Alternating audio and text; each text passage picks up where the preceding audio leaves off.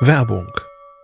Was nervt extrem? Richtig, wenn Webseiten lange laden. Deswegen machst du deine Seiten schnell, indem du an den Web Vitals schraubst. Dabei schwer zu optimieren? Die Time to First Byte. Das hat Mitwald jetzt geändert. Im Managed Cloud Hosting des Agenturhosters bekommst du eine genaue Analyse deiner Time to First Byte. Du siehst erstmals, über welche Hebel du die KPI verbessern kannst. Teste jetzt 30 Tage kostenlos. Alle Infos unter www.mitwald.de/heise.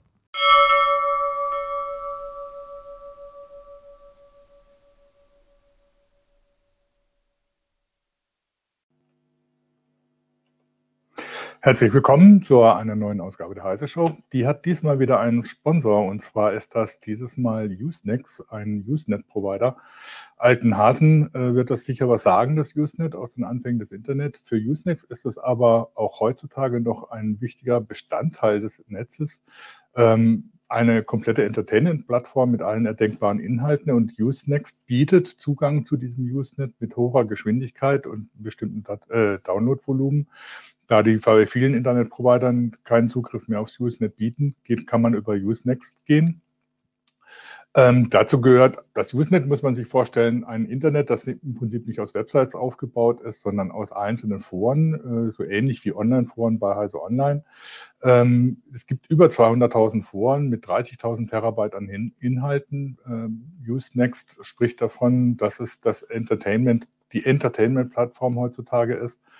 Ähm, da gibt es diverse Tutorials zu unterschiedlichen Themen, lizenzfreie Softwareprogramme, unzählige Songs von auch unbekannten Künstlern, Mal- und Bastelvorlagen für Kindern ähm, und weitere Audio- und Video- und Textdateien, die man herunterladen kann, Tutorials, Lizenz, äh, die man dann auch benutzen kann. Und es ist natürlich eine ausgedehnte Diskussionsplattform mit einer sehr aktiven Community. Mehr dazu und auch zu einem Sonderangebot von äh, Usenext für Heise Show Zuschauer gibt es noch am Ende der Sendung. Und jetzt fängt die Heise Show an.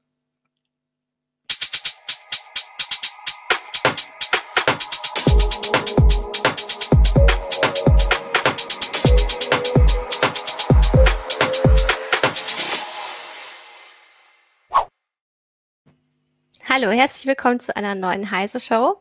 Wir wollen heute über Trump versus Twitter sprechen, denn Trump hat sich über einige Erneuerungen bei Twitter nicht so gefreut. Er wurde, seine Tweets wurden einem Faktencheck unterzogen oder auch Werbung wurde darauf untersucht, ob da vielleicht ähm, etwas manipuliert wurde. Also wenn man äh, zum Beispiel Videos von äh, Konkurrenten geteilt hat über dieses Netzwerk, da gab es eins von Joe Biden, was etwas verändert wurde. Das wurde von Twitter markiert und nachdem ähm, ja Trump nun, nun auch einen Faktencheck über, über sich ergehen lassen musste, hat er angekündigt, er will gegen Twitter und auch andere soziale Netzwerke vorgehen.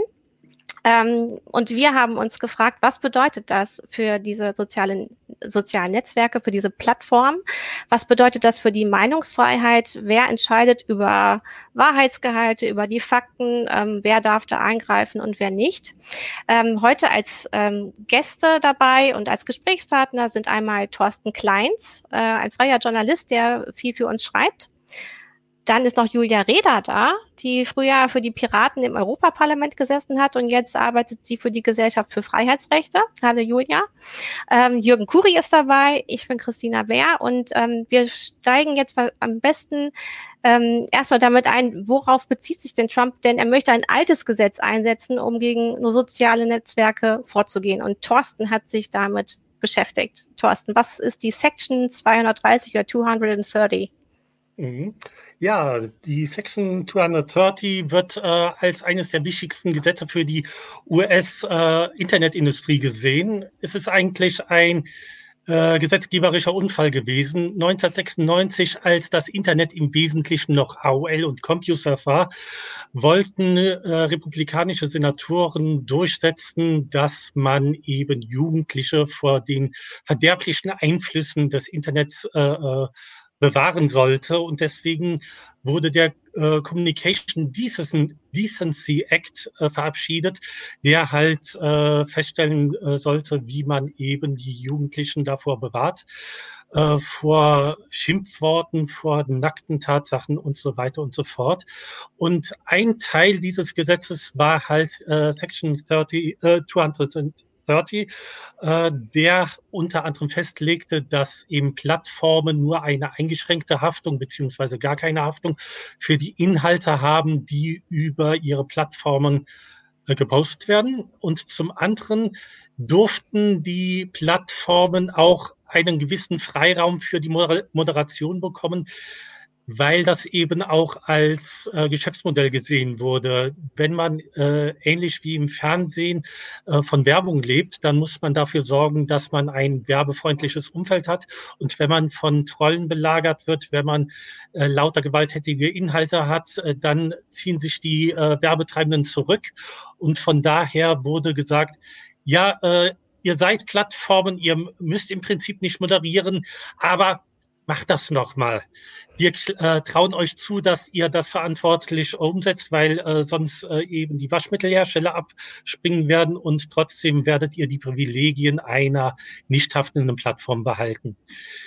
Dieses, das ist eigentlich ein uraltes Gesetz, 1996, wie gesagt, und eigentlich wäre es lange überfällig gewesen, das nochmal zu ergänzen, beziehungsweise die Hauptvorschriften außerhalb dieser Section 230 wurden von Gerichten weitgehend aufgehoben, aber diese eine Haftungsaufhebung ist halt bis heute noch äh, in Kraft und wurde von Gerichten auch immer weiter ausgelegt, dass sie auf immer mehr Bereiche anzuwenden ist. Und von daher haben wir äh, eigentlich eine äh, für Twitter und Facebook sehr befriedigende Rechtslage äh, in den USA, aber für äh, äh, insgesamt gesehen ist es doch sehr veraltet. Genau, wir sprechen vor allem jetzt, also es geht ja um ähm, die Gesetze in den USA. Wir in Europa haben ja aber nochmal das alles ein bisschen anders angepasst.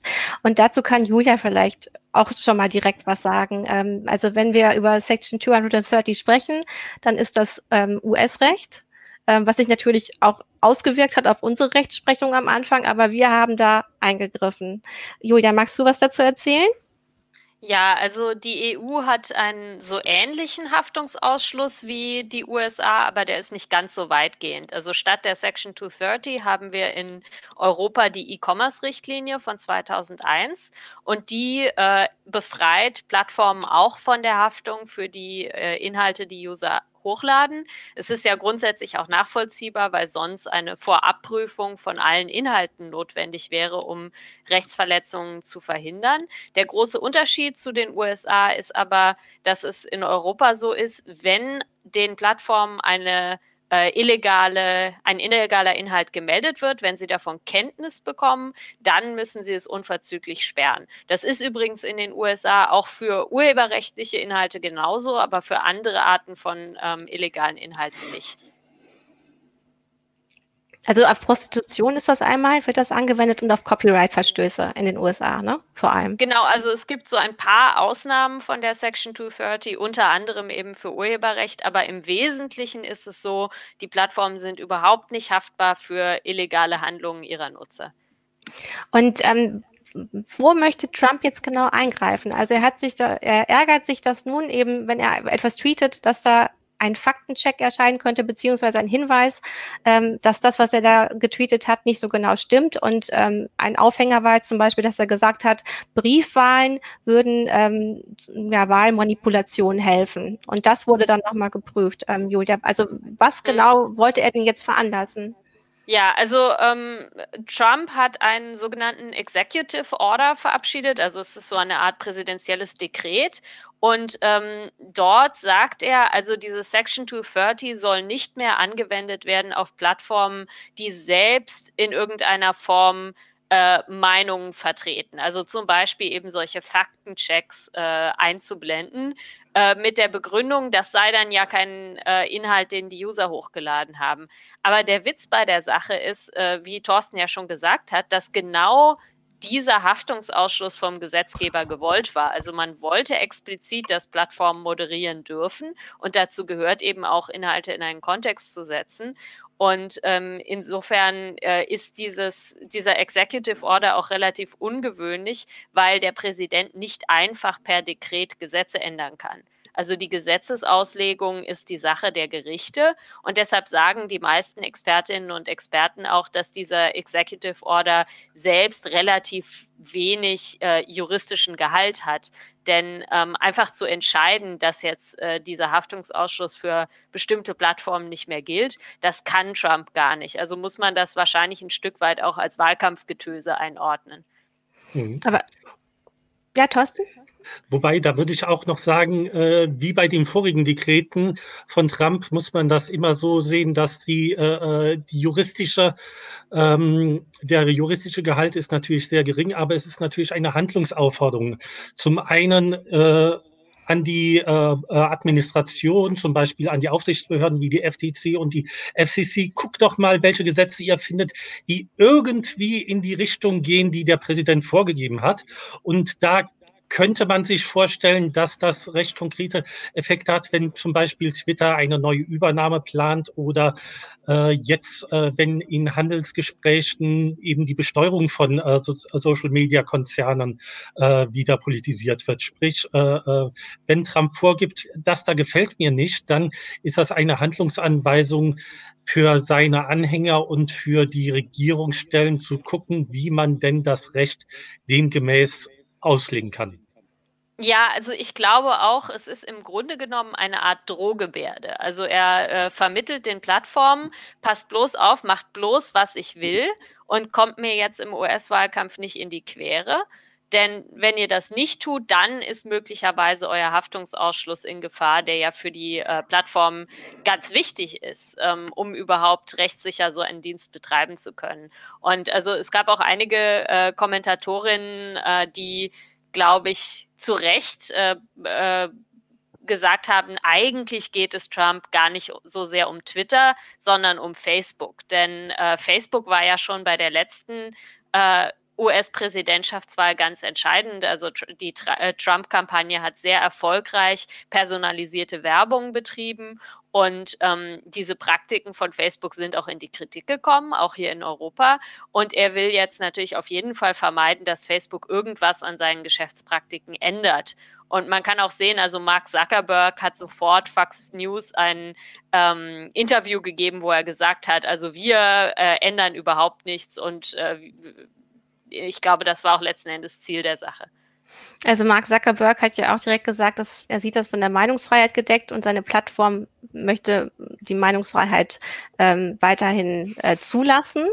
Äh, es gibt aber eben ja auch Twitter mit Jack Dorsey, die auch direkt, ähm, naja, die sich da ganz anders verhalten oder ähm, Snapchat, ähm, die jetzt zum Beispiel bestimmte Inhalte von äh, Trump nicht mehr so ja äh, nicht mehr in diesem Entdeckenbereich zeigen, also man sofort so bestimmte Nachrichten des Tages sehen würde, sondern die versuchen versuchen da schon mehr Haltung zu zeigen, äh, indem sie sagen, na wir wollen bestimmte Verhaltensweisen hier nicht nicht noch über unsere Plattform pushen.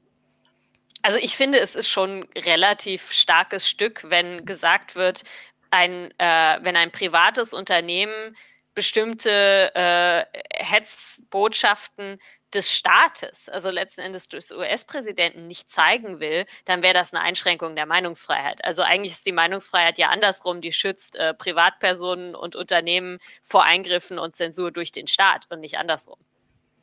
Ja, also wenn ich mal kurz eingreifen darf, also jetzt mal unabhängig von allem Lagerdenken, um, um das mal zu sagen. Ne? Es ist natürlich so, wenn Trump sowas macht oder so, klar, geht man sofort los und sagt, der hat einen auf der Waffel.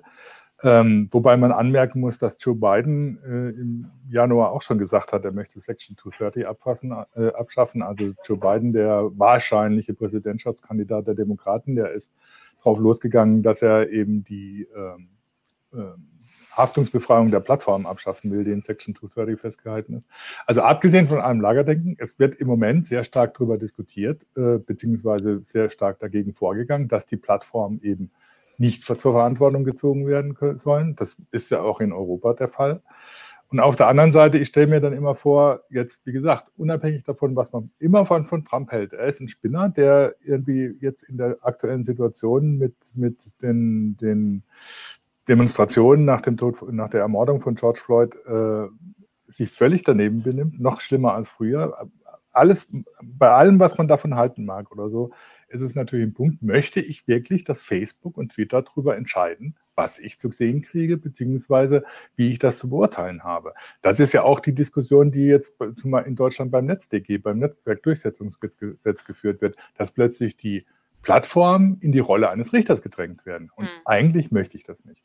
Und so wie es im Moment diskutiert wird, ist es eigentlich das Problem, dass es genau in dieses Lagerdenken fällt, das zu den ganzen Verwerfungen erst geführt hat und gar nicht mehr darüber diskutiert wird, ja, welche Verantwortung haben die Plattformen eigentlich und wie kann man damit umgehen, was macht man mit Hassrede und so weiter. Das heißt, es, eigentlich führt es jetzt im Moment zu noch mehr Verwerfungen, als es vorher schon gehabt hat. Vielleicht kann man auch da über diese ähm, Abstufung reden. Also es ist ja eine Frage, ob man Sachen sperrt äh, oder auch direkt sowas wie ein Upload-Filter hat ähm, oder wie jetzt anonews.de auch ähm, in den Kommentaren schreibt, ob man eben einen Hinweis platziert an bestimmten Postings, eben, dass man, äh, dass, dass man einen Faktencheck zulässt und der auch nicht als ähm, Einschränkung der Meinungsfreiheit gesehen wird, sondern als eben Hinweis. Da gibt es noch mehr Informationen. Es hat sich ja auch jetzt in der Pandemie äh, durchgesetzt, dass ja zu bestimmten, unter bestimmten Videos oder Postings ja auch nochmal ein Hinweis kommt, äh, hier gibt es noch mehr Informationen zu Covid-19. Hm. Ja, das ist letzten Endes eine sehr komplizierte Sache, denn äh, was ist denn die Konsequenz, wenn man Section 230 abschafft? Also mhm. wenn Plattformen direkt haftbar sind für die Inhalte der Nutzer, dann müssen sie ja im Zweifelsfall noch mehr sperren. Und auch bei den Tweets von Trump äh, kann man sich teilweise darüber streiten, ob die nicht ihrerseits Gesetzesverletzungen darstellen. Also ich glaube, die Falschbehauptung, dass Briefwahl äh, zu Fälschungen führt, ist vielleicht nicht illegal, aber der Aufruf zu Gewalt, äh, der dann einige Tage später gekommen ist, vielleicht schon.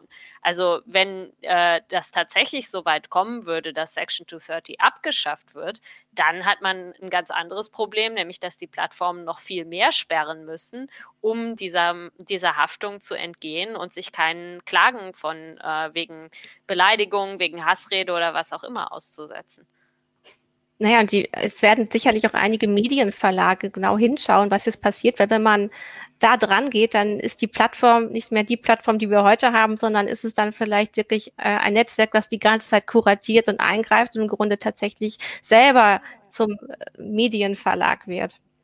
Aber diese Unterscheidung hm. trifft Section 230 nicht. Also auch hm. zum Beispiel die Kommentarspalte äh, unter einem Artikel auf der Webseite eines, ähm, eines Verlags fällt unter Section 230. Also es geht nicht darum, ob die Plattform irgendwie aktiv eingreift oder nicht, sondern es geht darum, ist der Inhalt von einem User hochgeladen, dann ist die Plattform dafür nicht haftbar.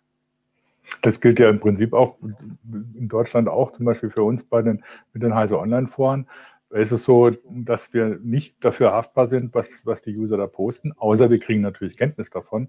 Und die User sind natürlich strafrechtlich selber verfolgbar, wenn sie da ihren Mist, äh, Mist äh, posten. Und wir müssen, wenn tatsächlich dann strafrechtlich ermittelt wird, beziehungsweise wenn ein Richterentscheid vorliegt, dann auch die Daten dazu herausgeben. Ähm, aber erst dann natürlich. Ansonsten sind wir davon auch befreit. Und das würde sich natürlich ändern. Die Foren, so wie sie jetzt gäbe, wären auch tot, wenn man äh, im Prinzip eine, eine Plattformhaftung einführen würde. Und das gilt natürlich für die USA mit Section 230 entsprechend. Also äh, sowas wie, dass man da einfach offen diskutiert oder so, wäre im Prinzip nicht mehr möglich, weil jede Plattform, die eine Diskussionsmöglichkeit bietet, natürlich dann davon ausgehen müsste, sie wird haftbar gemacht und dann lassen wir es doch lieber oder schränken es sehr stark ein. Hm.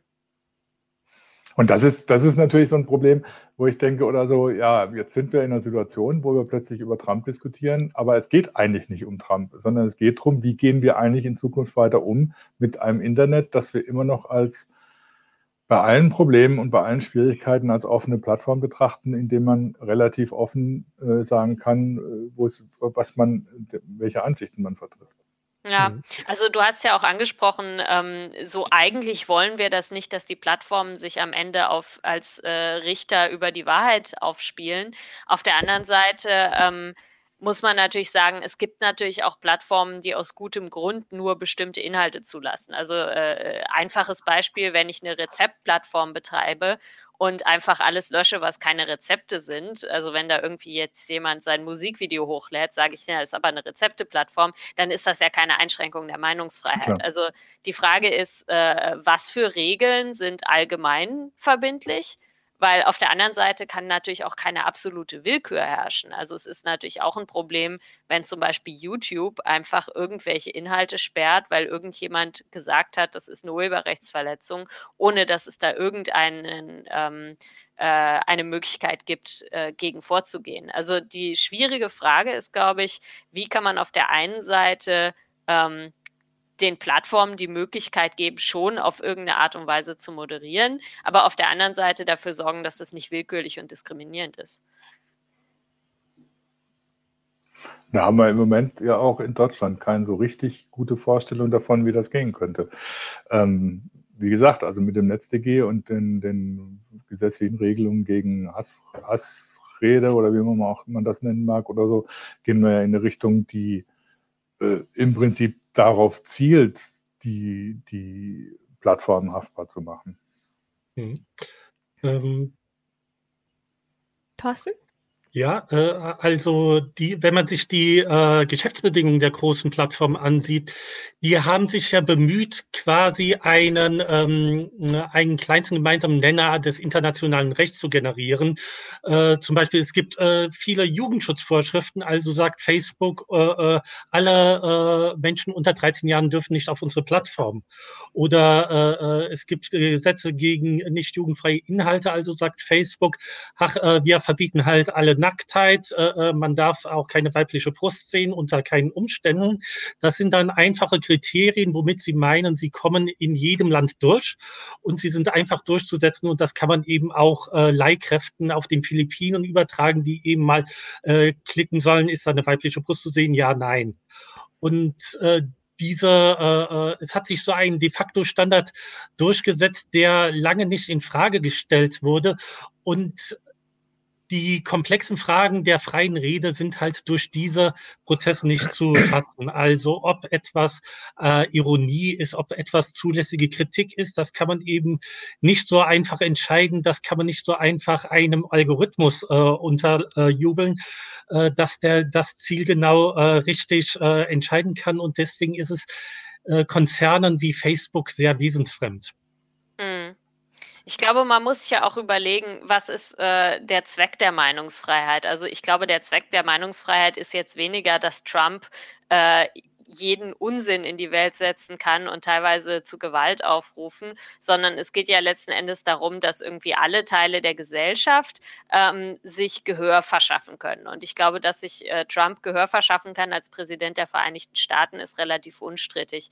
Ähm, das Problem, das ich sehe, wenn sich Plattformen sozusagen freiwillig solche Standards geben, zum Beispiel für den Jugendschutz, dass dadurch bestimmte marginalisierte Gruppen auch aus der Öffentlichkeit verdrängt werden. Also gerade ähm, Im LGBT-Bereich gibt es immer wieder Probleme, also dass äh, etwa YouTuber, die in dem Bereich ähm, aktiv sind, äh, plötzlich demonetarisiert werden, weil irgendwo eine Entscheidung getroffen wird, also diese Inhalte über LGBT ähm, Aufklärung zu betreiben, die sind nicht werbefreundlich und die werden dann irgendwie vom Algorithmus runtergestuft. Und das passiert relativ intransparent. Und da muss man sich schon irgendwann die Frage stellen, okay, es gibt vielleicht kein Recht, auf YouTube aufzutauchen, aber wenn alle großen Plattformen das so machen, dann ist irgendwann de facto schon ein Punkt erreicht, wo bestimmte Gruppen sich über das Internet nicht mehr so gut ähm, äh, Gehör verschaffen können wie andere.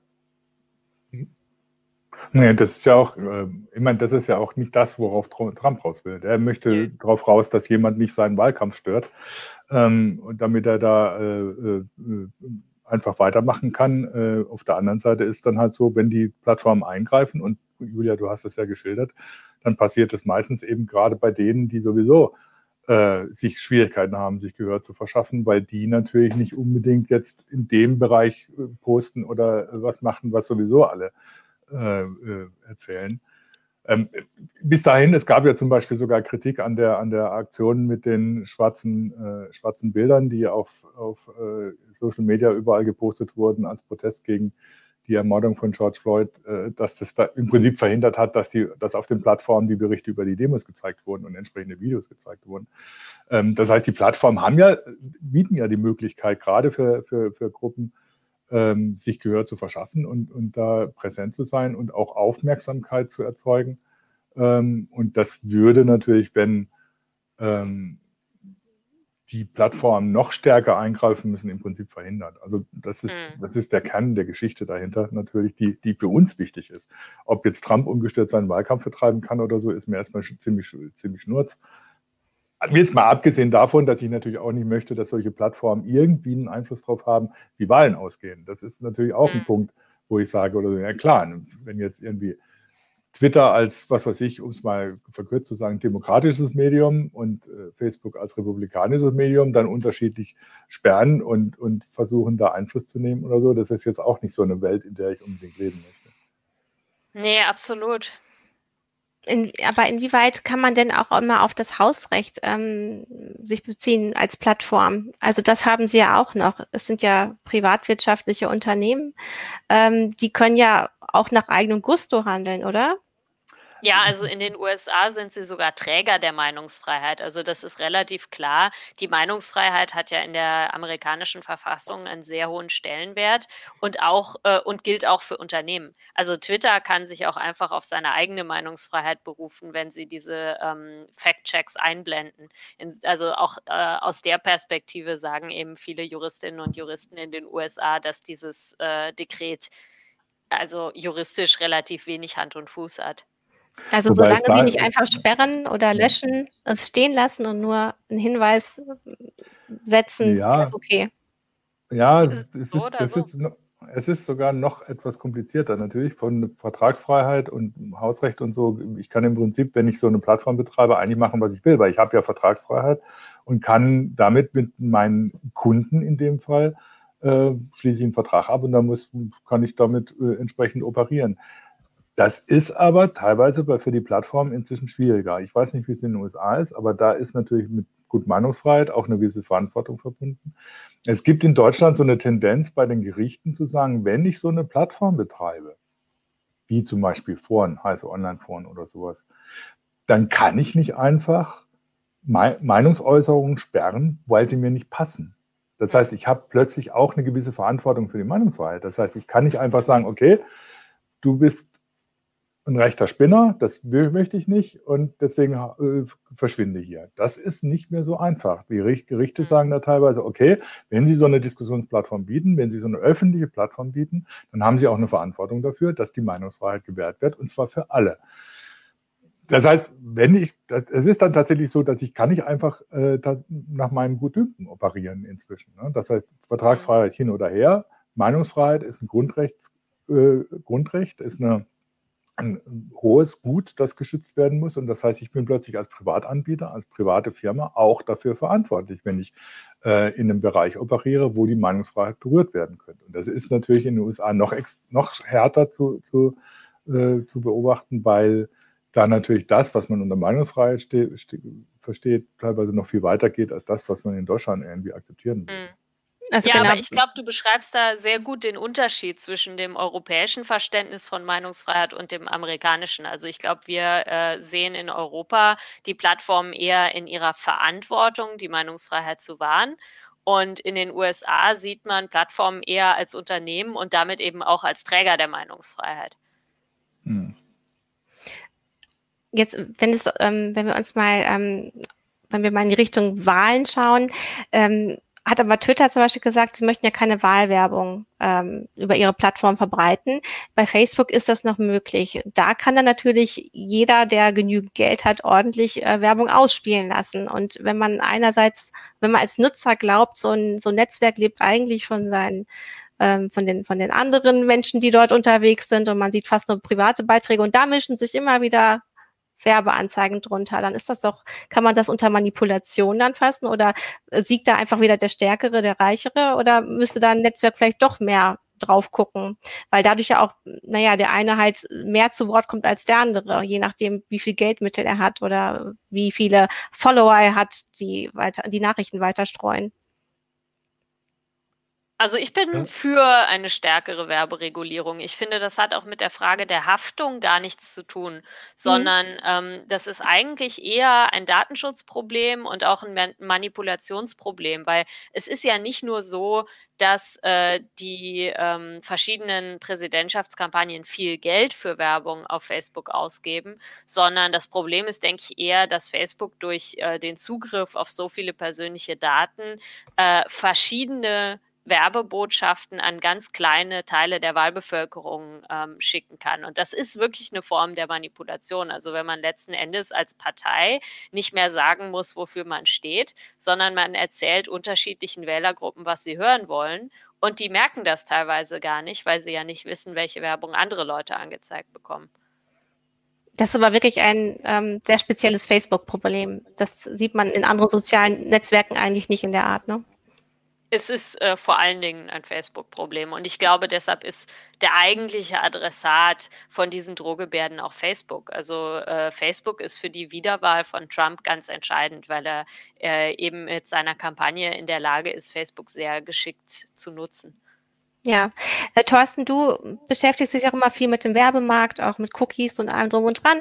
Ähm, und du schaust dir auch die Werbung auf den sozialen Netzwerken an. Du wolltest dazu noch was erzählen. Magst du? Mhm. Ähm, ja, ich wollte äh, generell darauf verweisen, dass eben dieser Finanzaspekt, wie sich die Netzwerke finanzieren, einen wesentlichen Einfluss darauf hat, wie denn diese Netzwerke aussehen. Ich habe eben gesagt, zum Beispiel das äh, äh Brustwarzenverbot, das ist halt kommerziell motiviert, weil das eben bei Waschmittelherstellern nicht gut ankommt. Aber ein äh, interessanter Aspekt ist vielleicht auch, äh, wir sehen ja gerade äh, äh viele Mitschnitte von Polizeigewalt, äh, Videos von Protesten, das hat auch einen kommerziellen Hintergrund, eben weil äh, die Werbepreise für äh, reine Textwerbung in den letzten Jahren immer äh, weiter in den äh, Keller gegangen sind wollte zum Beispiel auch Facebook äh, mehr äh, Videowerbung haben und deswegen haben sie in ihre Apps äh, recht prominente Livestream-Funktionen integriert. Und eine Anwendung, mit der sie überhaupt nicht gerechnet haben, ist, dass eben in den USA Bürger, wenn sie von der Polizei angehalten werden, plötzlich, äh, wenn sie eben zu einer Minderheit gehörten, automatisch auf den Facebook-Stream-Knopf äh, äh, klicken und dann ein Video aufnehmen, was auch nicht mehr einfach zu löschen ist. Und das eben hat diese Bewegung mit ausgelöst. Black Lives Matter lebt äh, zum Teil davon, dass eben Konzerne wie Facebook äh, neue Publikationsmethoden äh, geschaffen haben, die Facebook nicht aus einem Sinn für Öffentlichkeit oder für äh, wir möchten was gegen Ungerechtigkeit tun eingeführt hat, sondern einfach, weil sie damit Geld verdienen wollen. Und diese äh, dieser Aspekt äh, schlägt immer mal in die eine, mal in die andere Richtung aus. Äh, wenn eben, äh, äh, man kann nicht sagen, dass äh, diese, äh, dieser Werbeaspekt jetzt äh, plötzlich nur die Republikaner oder die Demokraten nur links oder rechts begünstigen würde. Es sind halt Entwicklungen, die grundsätzlicher Natur sind und immer sehr gegenläufige Effekte haben. Und was dann nachher überwiegt, das sehen wir halt manchmal erst fünf Jahre später. Naja, ist ja, ist ja irgendwie auch ein lustiger Effekt oder so, wenn man es mal verkürzt oder etwas provokativ sagen will, ist, dass plötzlich kommerzielle Interessen die, das ursprüngliche äh, Anliegen, das viele mit dem Internet verbunden haben, erfüllen, ähm, was dann aber eben auch zu den entsprechenden Verwerfungen führt, dass es dann eben auch in die andere Richtung ausschlagen kann, eben nicht in ähm, das Medium für alle, um tatsächlich ihre Interessen darzulegen, sondern äh, ein Medium, um möglichst äh, bestimmte Interessen zu unterdrücken. Das ist aber irgendwie, ich merke, ich sehe das auch so ein bisschen in der Diskussion jetzt, die bei uns im Forum, die in den Foren läuft oder in den Kommentaren zu, zu auf YouTube oder Facebook, dass ähm, da echt schwierig mit umzugehen ist, weil ähm, das Schlimme ist ja, freie Meinungsäußerung ist immer ganz einfach, wenn alle die gleiche Meinung haben. Äh, wenn es dann untereinander äh, aufeinander trifft oder so, dann ist es schwierig, weil dann äh, sind die anderen Arschlöcher und äh, dürfen ihre Meinung nicht sagen, weil es halt nicht die eigene ist.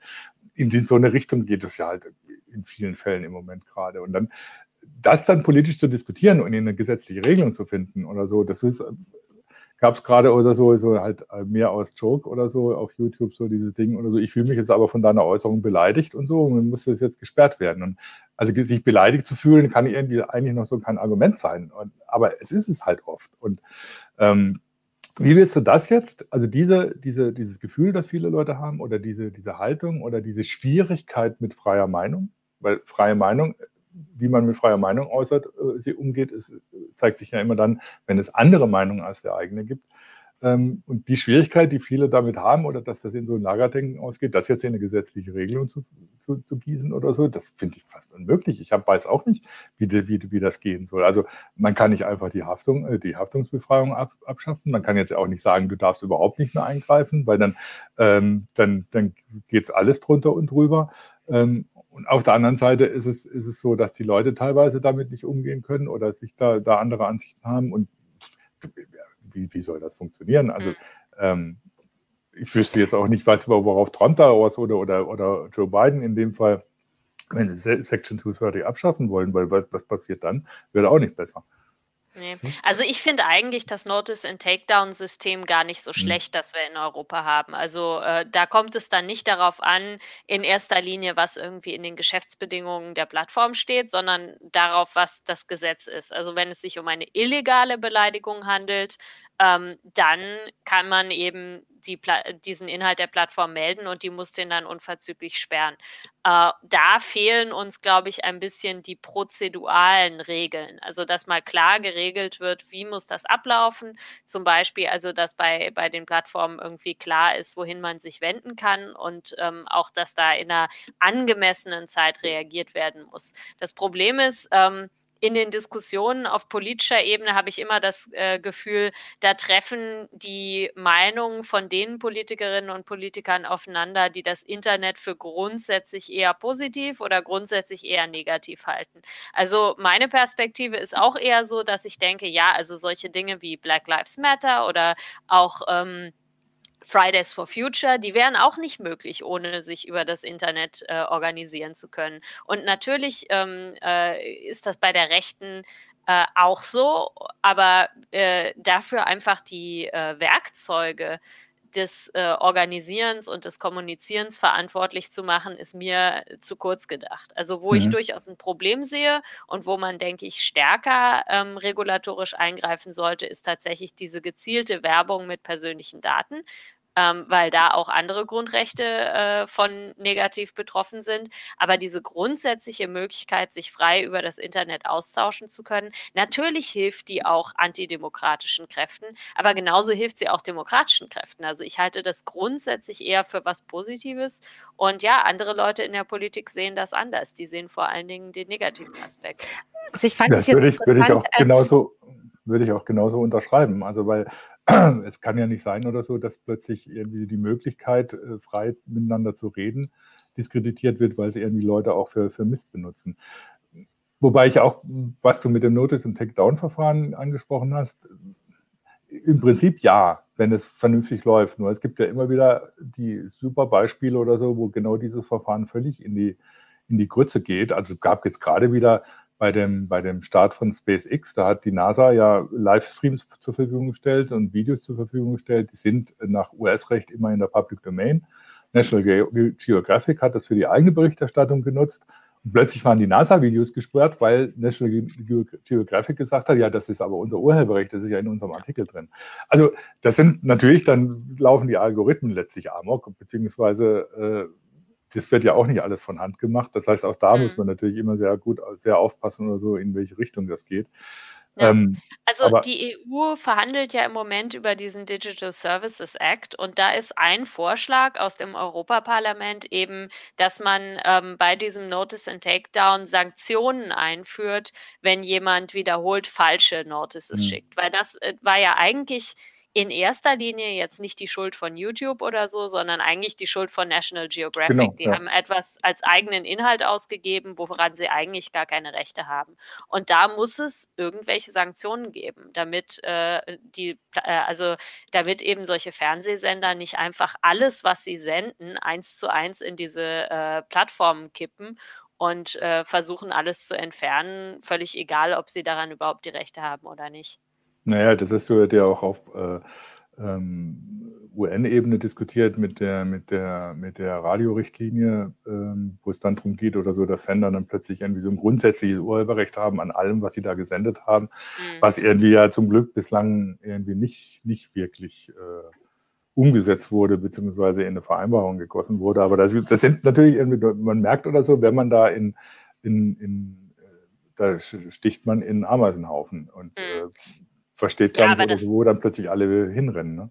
Mhm. Aber das kann ja nicht sein. Also, dass äh, ein Fernsehsender, nur weil er etwas gesendet ja. hat, dann andere Leute daran hindern kann, dasselbe zu senden, wenn der Inhalt äh, der, dem Sender gar nicht gehört. Also. Ja, eben. Da geht es dann einfach schief. Also da wird nochmal nachgefasst an der Stelle. Mhm. Also ich glaube, das wäre letzten Endes das Sinnvollste, dieses Notice and Takedown-System zu reformieren und eben besser äh, auf solche Probleme einzugehen. Und also ich habe zumindest die Hoffnung, dass das mit diesem Digital Services Act auch passieren wird. Aber letzten Endes wird das wahrscheinlich das Problem nicht ganz lösen, weil diese Plattformen ja oft auch weltweit US-Recht anwenden. Also ganz viele der Sperrungen von Inhalten, die in Europa passieren, die passieren auf Grundlage des amerikanischen Digital Millennium Copyright Act.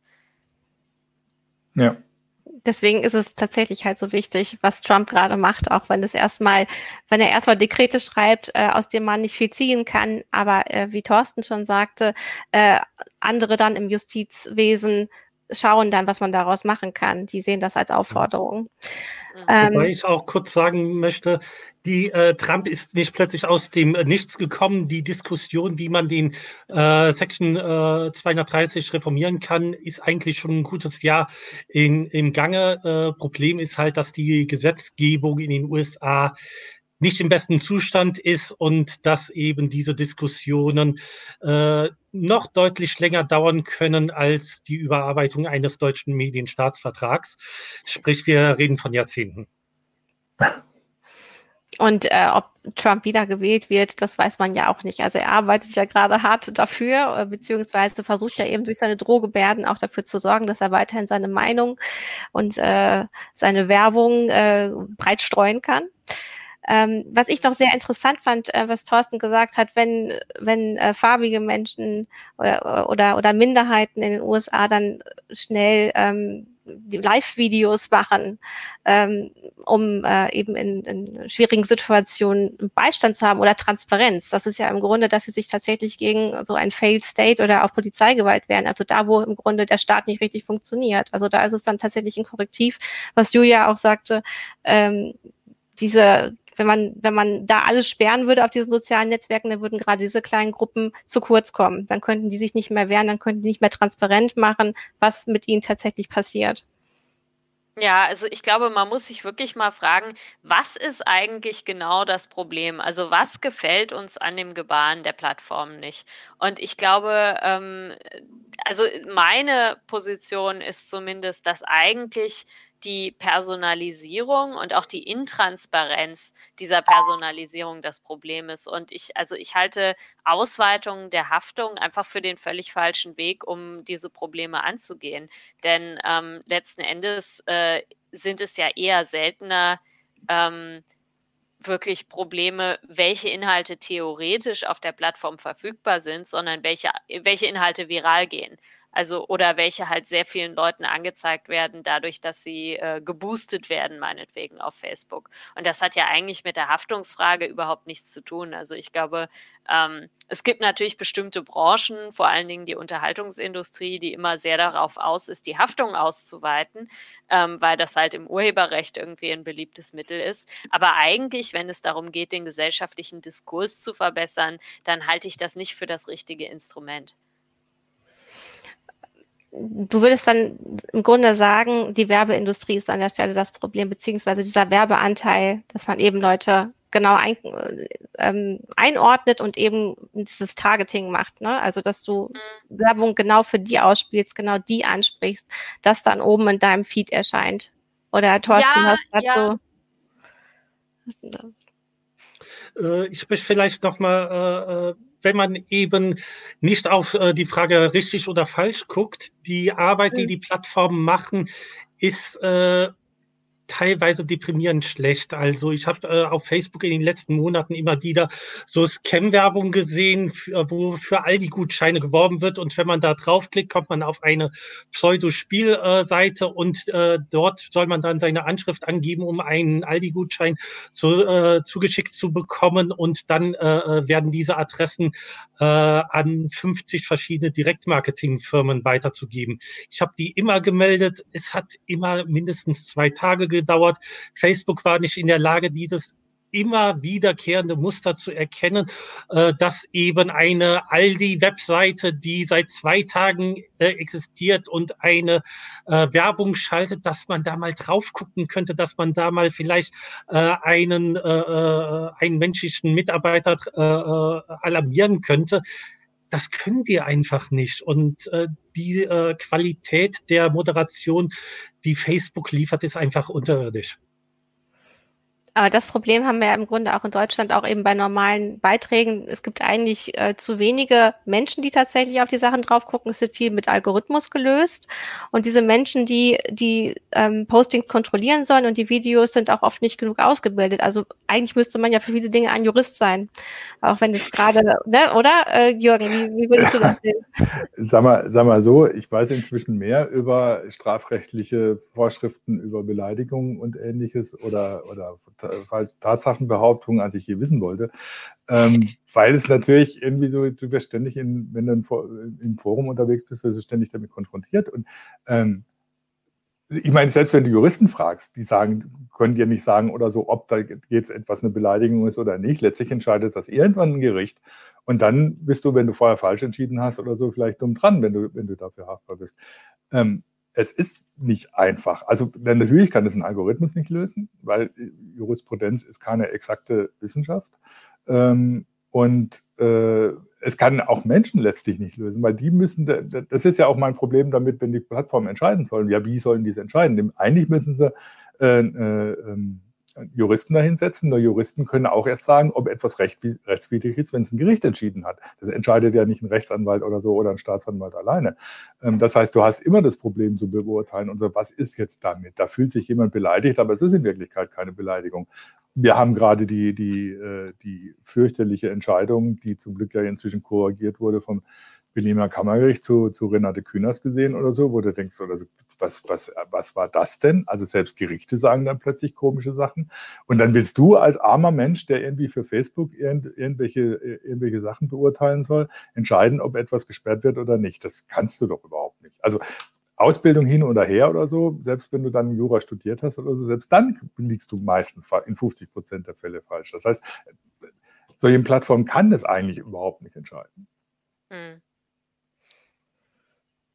Und dann stellt sich ja auch die Frage, auf Basis von welcher Rechtsordnung überhaupt. Also mhm, wenn diese ja. Plattformen international agieren, dann wird es ja noch mal schwieriger. Also teilweise in Spanien gelten bestimmte äh, Aktivitäten der katalonischen Separatisten als illegal, die hier völlig äh, legal sind und von der Meinungsfreiheit gedeckt sind. Ja. Also da stellt sich dann auch die Frage, ähm, welche Rechtsordnung ist überhaupt äh, entscheidend dafür, was gesperrt werden muss und was nicht. Das ist nicht immer so einfach äh, tatsächlich. Also selbst wenn da ausgebildete Personen stehen. Ja. Ich frage mich aber schon, ähm, weil wir haben jetzt mehr oder weniger Werbebotschaften und User-Uploads in einen Topf geworfen. Und also äh, ich glaube, Thorsten hat schon recht, mhm. ähm, dass man vielleicht für die Werbung, die eine Plattform schaltet, einen höheren Standard äh, erwarten kann als für User-Uploads. Also dass Facebook nicht äh, alle User-Uploads ähm, irgendwie händisch checken und beurteilen kann, ist völlig klar. Das wäre ja auch eine massive Überwachung von im, letzten Endes Privatpersonen, die dort ihre Meinung posten oder mit ihrer Familie kommunizieren. Aber sind da Werbebotschaften nicht doch vielleicht was anderes? Weil das ist ja was, also da bezahlt jemand Facebook hm. dafür, mhm. bestimmte Inhalte anzuzeigen. Also das, die Frage, ich habe da auch nicht die, äh, die Antwort drauf, aber ich frage mich schon, ob das nicht vielleicht was anderes ist. Ja, definitiv. Ähm, also falls ich da gerade falsch verstanden wurde, doch so meinte ich das auch. Das ist schon ein Unterschied. Was man natürlich sehen muss, es gibt natürlich auch viele getarnte User, was ja eigentlich so ähm, kleine Bots sind, die dann bestimmte politische Meinungen und Artikel einfach mal so teilen oder Menschen, die dafür angestellt werden, die mehrere Accounts ähm, bearbeiten und den ganzen Tag nichts anderes machen, als bestimmte politi politische Botschaften zu verbreiten. Aber dieses große Werbegeschäft, wo Menschen sich einfach einkaufen können äh, und politische Werbung ausspielen können, äh, das, denke ich, ist wirklich ein, ein großes Problem. Und Twitter hat da ja schon sehr klar gesagt, das machen wir nicht. Da halten wir uns raus damit entgehen ihnen natürlich auch viele Werbeeinnahmen. Also mhm. die äh, äh, politischen Parteien geben ja unglaublich viel Geld für Werbung auf Facebook aus. Das war mal ganz witzig. Es gab mal so eine Abstimmung im Europaparlament, eine Resolution über politische Werbung. Und da hat tatsächlich die Mehrheit des Europaparlaments gesagt, sie hätten es eigentlich gerne, dass politische Werbung auf Facebook verboten wird. Das steht in der Resolution so drin. Trotzdem schalten alle Parteien politische Werbung auf Facebook weil keine Partei für sich selbst entscheiden kann, wir machen das jetzt nicht, weil da, dann wären sie ja in einem Wettbewerbsnachteil gegenüber der Konkurrenz. Aber eigentlich wäre es ihnen insgesamt lieber, wenn es die Möglichkeit gar nicht gäbe. Aber ähm, warum sollte auf Facebook Werbung verboten werden, politische Werbung verboten werden und in, äh, die Fernsehsender sind sogar gezwungen, sie auszustrahlen? Also da gibt es dann wieder so eine Diskrepanz. Dass, also ja. der, ein User auf YouTube meinte, meinte vorhin auch schon oder so, ja, man der Diskussion merkt man, dass äh, diese, dieses Wort vom Neuland eigentlich doch immer noch für uns alle gilt. Weil mhm. wir haben zwar, wir diskutieren eigentlich über Sachen, über, über Inhalte beziehungsweise über Grundlagen, Meinungsfreiheit, Demokratie, Wahlbeeinflussung, die es schon immer gab, die es schon lange gibt. Wir haben nur plötzlich andere, ganz andere Mittel, die zu machen und können damit noch nicht umgehen. Also jeder von uns im Prinzip, weil ich weiß ja, oder wir wissen ja auch keine Lösung, wie man, wie man mit, mit, mit so Sachen umgeht, wo es, dann wirklich in die, in die falsche Richtung läuft. Ähm, dann kannst du ja eigentlich auch sagen, ähm, wenn man das jetzt vergleicht, zum Beispiel mit der Tagesschau, da wird die eine, da darf der eine dann sagen, was er möchte, eben auch Trump mit uh, When the looting starts, the shooting starts. Also das war im Grunde diese Aussage, die als gewaltverherrlichend von einigen markiert wurde, nämlich äh, wenn die Plünderungen starten, dann werden, wird, werden auch ähm, die, die Schüsse oder der, der Angriff mit, mit Waffen gestartet. Ähm, wobei, wobei dass man da ja dann die Wieder, ja. Widerrede zulassen könnte. Also in der Tagesschau wird man ja vielleicht auch dann Joe Biden oder jemand anderen noch zeigen, der hm. sagt, sowas geht nicht. Und ist da nicht doch die Markierung im sozialen Netzwerk? Also wenn so eine Aussage getroffen wird, dass man dann was daneben stellt, wäre das ungefähr gleichwertig. Also wobei ähm, also das eine ist, also es reicht ja nicht einfach Joe Biden dann dagegen zu machen. Dann hast du zwei, mhm. zwei Köpfe da, die, die reden und das nützt nichts, weil diese Aussage von Trump, die ist ja auch erst im Kontext wirklich verständlich, weil äh, er im Prinzip einen rassistischen Sheriff aus den 60er Jahren zitiert hat. Und wenn du das nicht weißt, dann denkst du erstmal, okay, wenn es geplündert wird, schießt die Polizei. Kann passieren, ja. Äh, was ist da ein Gewaltverhältnis? Der Kontext macht es ja auch mit aus. Und wenn du das nicht weißt, also hast du wieder ein Problem damit. Das heißt, das ist ähm, jetzt da einfach beiden dagegen zu setzen und so würde ja auch nicht helfen.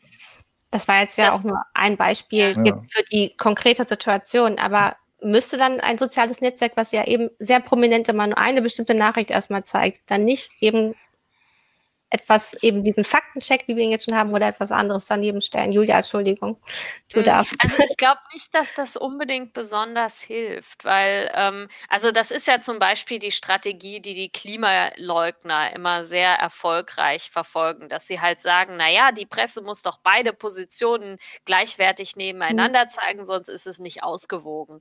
Und dabei fällt halt völlig hinten unter, dass es einen riesigen Konsens in der Wissenschaft äh, über den Klimawandel gibt und diejenigen, die das leugnen, wirklich eine äh, verschwindend geringe Minderheit darstellen und meistens auch eine, die wirtschaftliche Interessen verfolgt. Und insofern ist es nicht unbedingt zielführend, beide Seiten zu Wort kommen zu lassen. Also damit äh, kommt man der Wahrheit nicht unbedingt näher. Also man wertet sie nämlich auch auf bestimmte Meinungen, ähm, die man gar nicht weiter prüft. Erstens ja, wenn man sie so auch, ne? gleichwertig nebeneinander stellt. Ja, und letzten Endes ist eine Plattform mhm. eben auch keine Redaktion. Also in der Tagesschau, die haben den öffentlichen Auftrag, äh, diese Inhalte ähm, einzuordnen und zu diskutieren und äh, journalistisch zu arbeiten. Und eine Plattform hat in erster Linie diese Aufgabe nicht, sondern äh, dient dazu, letzten Endes äh, Nutzerinnen und Nutzern die Möglichkeit zu geben, sich dort zu äußern. Ja, also ähm, es wird ja auch gerne gesagt, dass wir Journalisten eben die Aufgabe haben, äh, wenn zwei Leute sagen, der eine sagt, es regnet und der andere sagt, es regnet nicht, dass wir dann wenigstens mal aus dem Fenster gucken und ja, schauen, was genau. ist denn genau. tatsächlich da. Eben, dass man nicht einfach beides gleichwertig nebeneinander stellt, sondern tatsächlich den Sachen auf den Grund geht.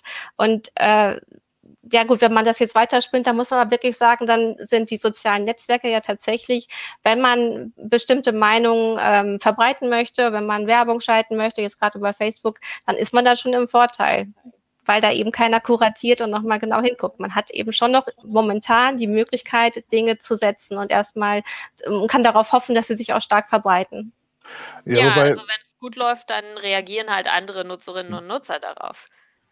Genau, das ist auch so eine Erfahrung, die zum Beispiel bei den Heise Online, die ich bei den Heise Online-Foren immer mache oder so, dass bei, all, bei allem, was, was da immer mal äh, über die Stränge geschlagen wird, ist es oft so, dass wenn jemand einfach irgendwas behauptet, kommt sofort jemand, fängt sofort eine Diskussion an, hat er überhaupt recht, wird es in Kontext gestellt und so. Das heißt, wenn du dann so ein Gesamtforum betrachtest, ist es immer was anderes, als wenn du nur das eine einzelne Posting, Posting dir anschaust. Und das passiert natürlich auch auf Twitter und auf Facebook auch die ganze Zeit schon. Das heißt, auch diese Plattformen bieten ja den Usern die Möglichkeit, dann äh, dieses berühmte Konzept der Gegenrede zu praktizieren, beziehungsweise dann Sachen in den Kontext zu stellen und zu sagen oder so, ja, okay, rein, rein faktisch stimmt es, was du sagst, aber du musst natürlich berücksichtigen, dass diese Fakten in dem und dem Zusammenhang stehen. Also so, das passiert ja immer wieder und das ist ja auch ein großer Vorteil, den ich im Internet habe, dass ich das ständig machen kann. Das ist doch immer noch die Hoffnung, die ich damit verbinde, dass das Internet für uns ein Mittel ist oder so, um genau das zu tun.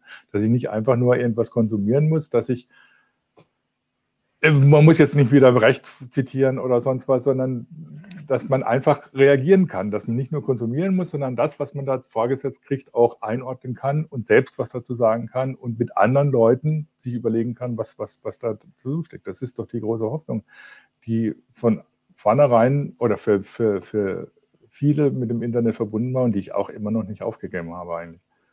Hm. Ja, Meinungsfreiheit muss eben auch den Widerspruch ermöglichen. Ähm, gut, ich denke, wir sind hier eigentlich, wir haben das jetzt ganz ja, recht ausführlich besprochen. Ich sehe so in den Live-Kommentaren, da geht es noch, ähm, wird noch heiß diskutiert. Ähm, eben, ja, man muss Gegenrede und Widerspruch, muss man sowas aushalten, wie muss sowas angezeigt werden. Ich würde aber sagen, wir beenden tatsächlich jetzt heute das heutige Gespräch und ähm, ich danke euch sehr, Thorsten äh, und Julia, dass ihr dabei wart. Ähm, wenn noch irgendwelche Fragen auftreten, äh, könnt ihr uns natürlich immer alles schreiben. Julia und Thorsten schreiben auch für Heise Online. Julia hat da eine eigene Kolumne. Äh, ähm, Edit Policy. Edit, Edit Policy, genau. Und Thorsten ist sowieso immer bei uns im Ticker. Ähm, also wenn ihr auch die kontaktieren wollt äh, über uns, das könnt ihr immer gerne machen. Ich habe hier noch so was nettes Kleines, was wir immer vor Jahren gebastelt haben, nämlich unseren Bad Tweety. Denn ja, schon vor einigen Jahren war, war Trump ein großes Thema ähm, bei Twitter. Ähm, wir werden das natürlich alles weiter beobachten, was mit unserem Bad Tweety noch alles passiert, wie Twitter da weiter eingreifen wird oder nicht. Und äh, jetzt muss Jürgen aber noch mal, bevor die Sendung wirklich endet, etwas zu Usenext erzählen. Bitte, Jürgen. Genau, weil wir haben dieser Sendung ja wieder einen Sponsor, das ist Usenext, äh, ein Usenet-Provider, der im Prinzip Zugang zum Usenet herstellt. Usenet ist nicht mehr bei allen Internetprovidern tatsächlich verfügbar, weil zum Beispiel die Telekom vor Jahren schon ihren äh, Usenet-Server eingestellt hat. Usenet ist ein weltweites Netzwerk mit einer millionengroßen Community, rund 200.000 Foren mit 30.000 Terabyte in, in, äh, an Inhalten. Usenet nennt es im Prinzip, äh, Usenext nennt es im Prinzip eine Entertainment-Plattform. Ähm, es gibt im Prinzip nichts, was es im Usenet nicht gibt. Äh, Tutorials zu verschiedenen Themen, Softwareprogramme, die lizenzfrei sind, Songs von unbekannten Künstlern, die lizenzfrei zur Verfügung gestellt werden, Mahn- und Bastelfolgen für Kinder, Audio, Video und Textdateien. Das alles ist im Prinzip frei verfügbar. Man muss nur einen Zugang dazu haben äh, und das entsprechende Downloadvolumen, das natürlich auch nur bei einer bestimmten Geschwindigkeit richtig Spaß macht. Und diesen Zugang bietet eben Usenext zum Usenet. Ähm, das ist für viele, die sich äh, dann auch in den Diskussionen beteiligen wollen, die tatsächlich sehr intensiv laufen, eine äh, gute Gelegenheit, da auch mal sich anderen äh, Bereichen des Internets zu widmen als nur dem Web. Das Usenet ist im Prinzip nicht als Webseite organisiert, sondern äh, eigentlich wie ein Forensystem. Dieser Zugang von Usenext zum Usenet gibt es jetzt für Heise, äh, Heise Show-Zuschauer äh, für, mit einem besonderen Rabatt. Das heißt 30 Tage kostenlos testen mit 80 GB Datenvolumen. Danach kostet es 749 Euro im Monat. Das bedeutet einen Rabatt von 25 Prozent für Heise Show-Zuschauer. Das Ganze unter äh, www.usenext.de slash äh, Heise äh, zu erreichen und damit sage ich jetzt auch nochmal Tschüss und bis nächsten Donnerstag äh, zur nächsten Heiße Show.